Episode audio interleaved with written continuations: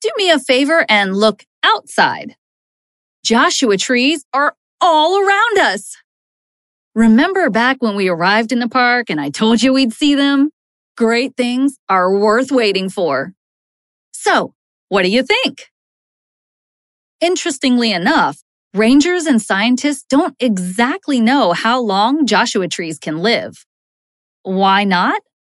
Well, for one, there's no tree rings like we use to age a maple or a pine. Joshua trees grow differently. For sure, though, the taller ones are older and they grow only a few inches per year. That might mean Joshua trees live about 150 years. Eh, you know, give or take. But we just don't know for sure. If you want a closer look, feel free to stop at a parking area and hop out of the car. They sure are freaky looking, right? How would you describe them? To me, it's kind of like a tree that's made of elbows. Yet for many visitors, and perhaps you too, that oddness is part of their charm. These curious trees are a symbol of more than just perseverance against hardship. They speak to individuality, to going one's own way, to standing out in a crowd. You know, I personally find it refreshing that so many who come here leave with a sense of kinship and even a love for these trees, just like Minerva Hoyt did. And what is a Joshua tree anyway? Joshua trees, aka the Yucca brevifolia, are incredible plants. Lots of people think they're a cactus, but they're actually a kind of succulent and part of the yucca family. They can range in height from just a few feet tall to as much as 70 feet. Pretty impressive for an extreme climate, huh? They have these weird, bendy branches, and at the end of each one is a tuft of leaves that sort of looks like the top of a palm tree. When flowering, they produce these beautiful cream colored flowers on the ends of long stalks. I think they're pretty cool, but I guess we can't all be impressed. In 1844, early California explorer John C. Fremont gave a somewhat scathing review of Joshua trees when he wrote, Their stiff and ungraceful form makes them, to the traveler, the most repulsive tree in the entire vegetable kingdom. Bam! Roasted. And rude. Do you remember earlier in the tour when I said that Joshua trees depend on an extinct giant?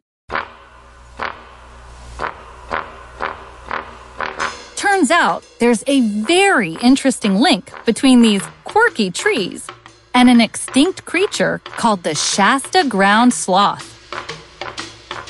The Shasta ground sloth was related to the sloths of Central and South America that are still around today.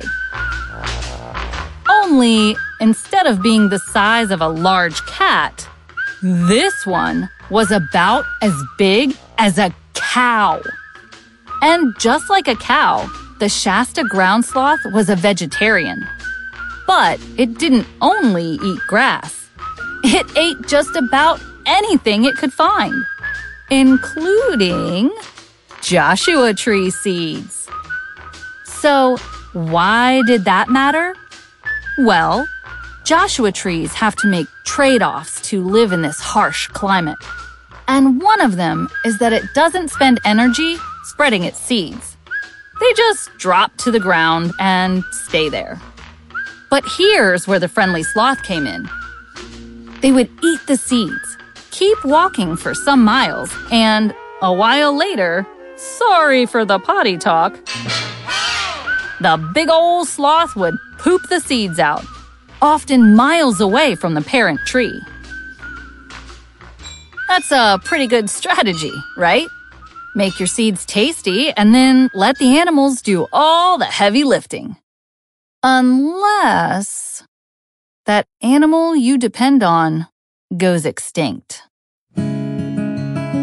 Sadly for the Joshua tree, the last Shasta ground sloth kicked the bucket about 13,000 years ago and left the poor tree without any effective way to spread its seeds. Since then, the range of the Joshua tree has been shrinking year by year. But for the moment, the Joshua tree is still going strong here in the park. You know, there's actually a name for these kinds of plants that have lost the animal species they depend on. They're called anachronistic plants.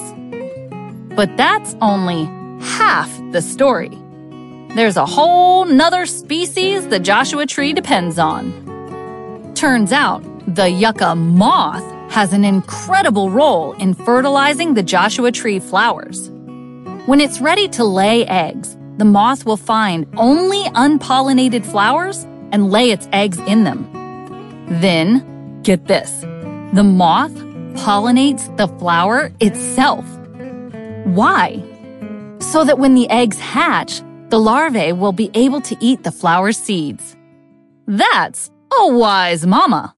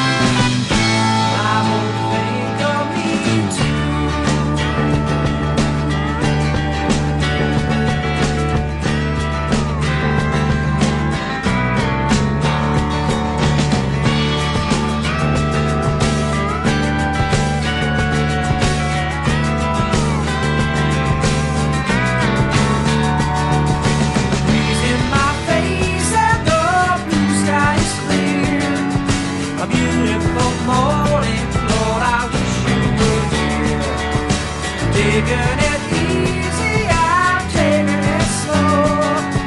Enjoying the sunshine.